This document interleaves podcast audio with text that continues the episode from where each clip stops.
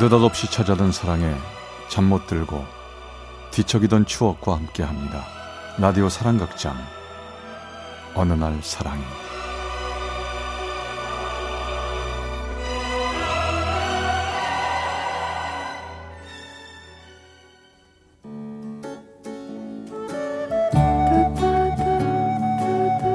사랑의 체험수기 어느 날 사랑이 제 135화 10월의 약속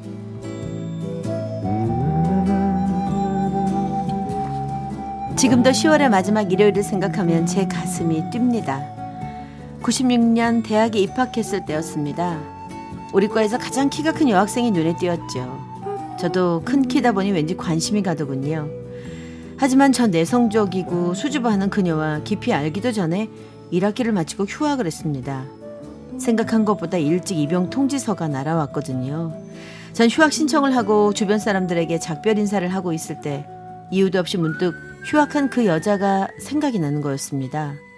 전화라도 걸어보고 싶었습니다. 여보세요? 아 은경이니? 나야.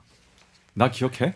어 민수? 어, 기억하고 말고 잘 지내지? 어, 나 20일 후면 군대 가거든. 주변 사람들이랑 작별 인사하다가 갑자기 네 생각이 나더라. 우리 얼굴 한번 볼래? 입대 전에 한번 보자 선뜻 만나겠다는 그녀의 대답에 조금은 당황했지만 전 그녀를 즐겁게 만나 작별 인사를 했습니다. 그때까지도 좋은 친구로만 알고 입대를 하게 됐지요.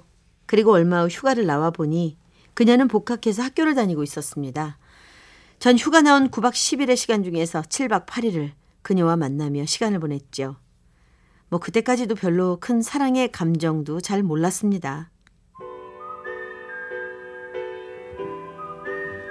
그러던 어느 날 진급 휴가를 나오게 되었습니다. 그날도 우린 학교 뒷동산 벤치에 앉아 얘기를 하는데 왠지 느낌이 이상했습니다. 너 혹시 나 좋아하니? 어? 어? 어. 어. 우리 사귈래? 그녀는 대답 대신 부끄러운 듯 고개를 끄덕였지요. 이렇게 우린 과 친구에서 연인 관계로 발전하기 시작했습니다. 제가 군에 있는 탓에 얼굴은 잘 보지 못했지만 매일매일 다섯 장의 편지를 세 통씩 쓰면서 사랑을 키워나갔지요.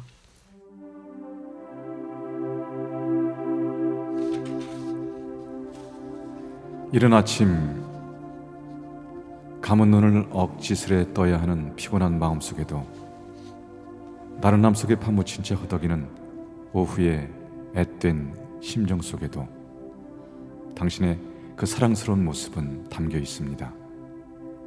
내가 당신을 얼마만큼 사랑하는지 당신은 알지 못합니다. 그러나 내가 당신을 사랑하는 건 당신께 사랑을 받기 위함이 아닌 사랑을 느끼는 그대로의 사랑이기 때문입니다. 그러던 어느 날 목소리를 듣기 위해 그녀에게 전화를 했습니다. 있지. 선배 중에 한 명이 나한테 되게 잘해준다? 그래? 잘 됐네. 내가 고마워해야겠는데. 뭐, 아니, 뭐, 남자친구 있다고 얘기했는데 신경 쓰지 않더라. 아, 나도 신경 안 써. 좋은 사람일 거야. 나중에 휴가 나가면 고맙다고 해야겠다. 전 제대를 4개월 남기고 짐 정리를 시작했습니다. 그러면서 그때부터는 편지 대신 그녀의 삐삐 음성 사서함에 아침, 점심, 저녁으로 서로 메시지를 녹음하고 들으며 사랑을 키워갔지요. 그리고 제대하면 그녀에게 불러주려고 그녀가 좋아하던 사랑 그대로의 사랑을 기타로 연습하고 있었습니다. 그런데 어느 날 아침 그녀의 음성을 들으려고 비밀번호를 누르는데 비밀번호가 바뀐 겁니다. 어? 이상하다. 왜 바뀌었지? 무슨 일이 있는 거 아닐까? 야, 김일병. 너 어떻게 생각해? 어, 죄송합니다. 그건 차인 겁니다. 뭐? 차요? 그렇습니다. 차이셨습니다.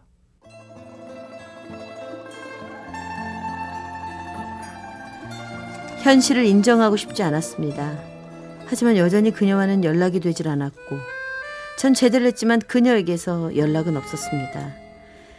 전 모든 걸 잊고 공부를 하기로 마음먹고 복학을 위해 학교를 갔다 아르바이트를 하고 있는 그녀를 만나게 되었습니다. 오랜만이다, 은경아. 어, 어. 도대체 어떻게 된 거야? 얘기 좀 해봐. 할 일이 없어요. 아니, 무슨 일인지 말이라도 해야 하는 거 아니야? 미안해요. 그녀는 그렇게 저를 피해버렸고 나중에 알았지만 잘해줬던 그 선배와 사귀고 있다는 걸 알게 됐습니다. 너무 마음이 아팠지만 어쩔 수 없는 일이었어요. 야, 민수야. 너 마음 편히 먹어. 이미 떠난 여자야. 알아. 그래도 마음 아픈 건 아픈 거지. 넌 또 좋은 여자 만날 건데. 그러겠지.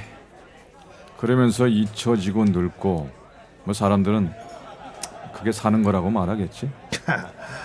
야, 너 너무 속상해 말어. 그뭐잘 견디는 수밖에 없지. 뭐 어떡하냐. 더 행복하다면 이대로 보내줄 거야. 걱정 마라. 나 잘 이겨낼 거야.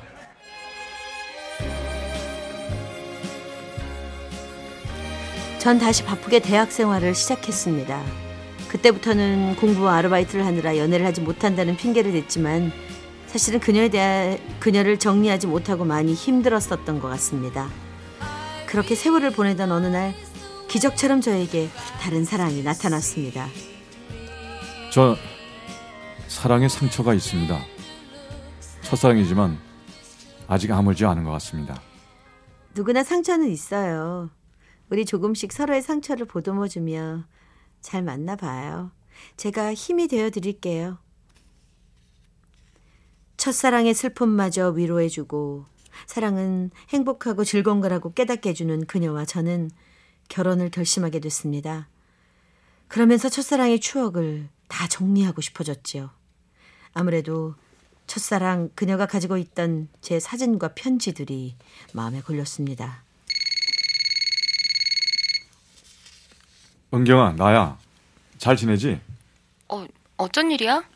어, 나, 어, 곧 결혼할 것 같아. 그래서 말인데, 어, 네가 가지고 있던 내 편지와 사진 돌려줬으면 해.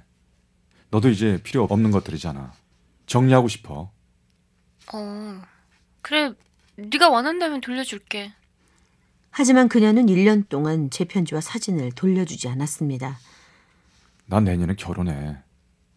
너도 다른 남자가 있으니까 이제 내 사진과 편지를 돌려줘. 부탁이다. 지, 진짜 결혼하는 거야? 어, 그래. 그러니까 꼭 좀 돌려줘. 얼마 후 제게 편지와 사진들이 돌아왔습니다. 그런데 가만 보니 제 사진 한 장이 보이질 않더군요.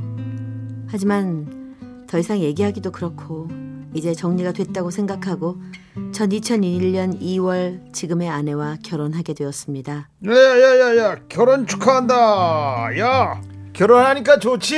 아, 좋다. 결혼식 때 고생해줘서 고맙다. 야, 저기 이, 이런 얘기 하기 좀 그런데 말이야. 네 첫사랑 그 은주, 아, 은경이? 어, 은경이, 그게 남자친구랑 헤어졌다던데? 아, 그래? 응.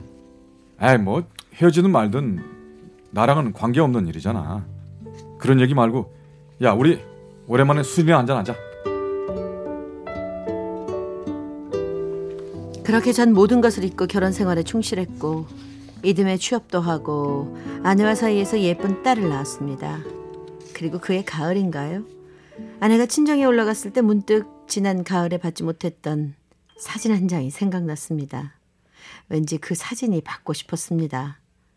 전 친구들을 통해 첫사랑 그녀의 연락처를 받았습니다. 은경아, 잘 지내지? 어, 잘 지내. 근데 나 너한테 물어보고 싶은 게 있어.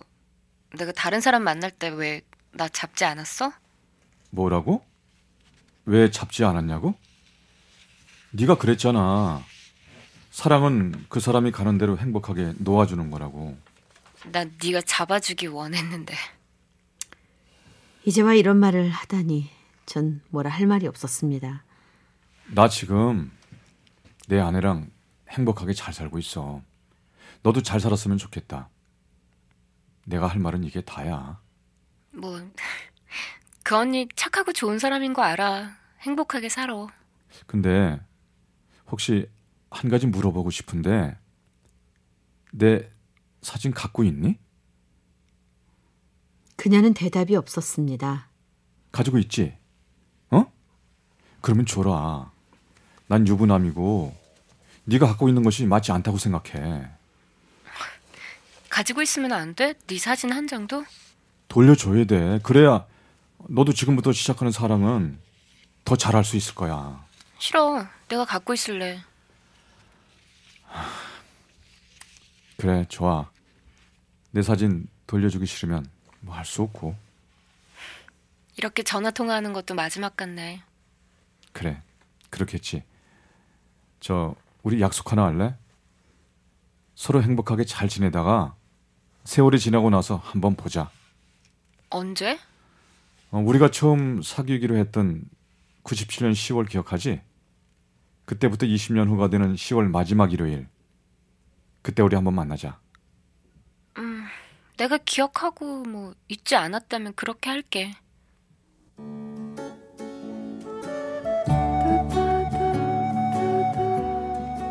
그렇게 그녀와의 마지막 만남은 끝이 났습니다. 6년이 지나면 첫사랑 그녀와 만나기로 한 10월의 마지막 일요일이 옵니다. 저는 매년 10월이 될 때면 첫사랑의 추억, 첫 이별의 추억이 떠오릅니다.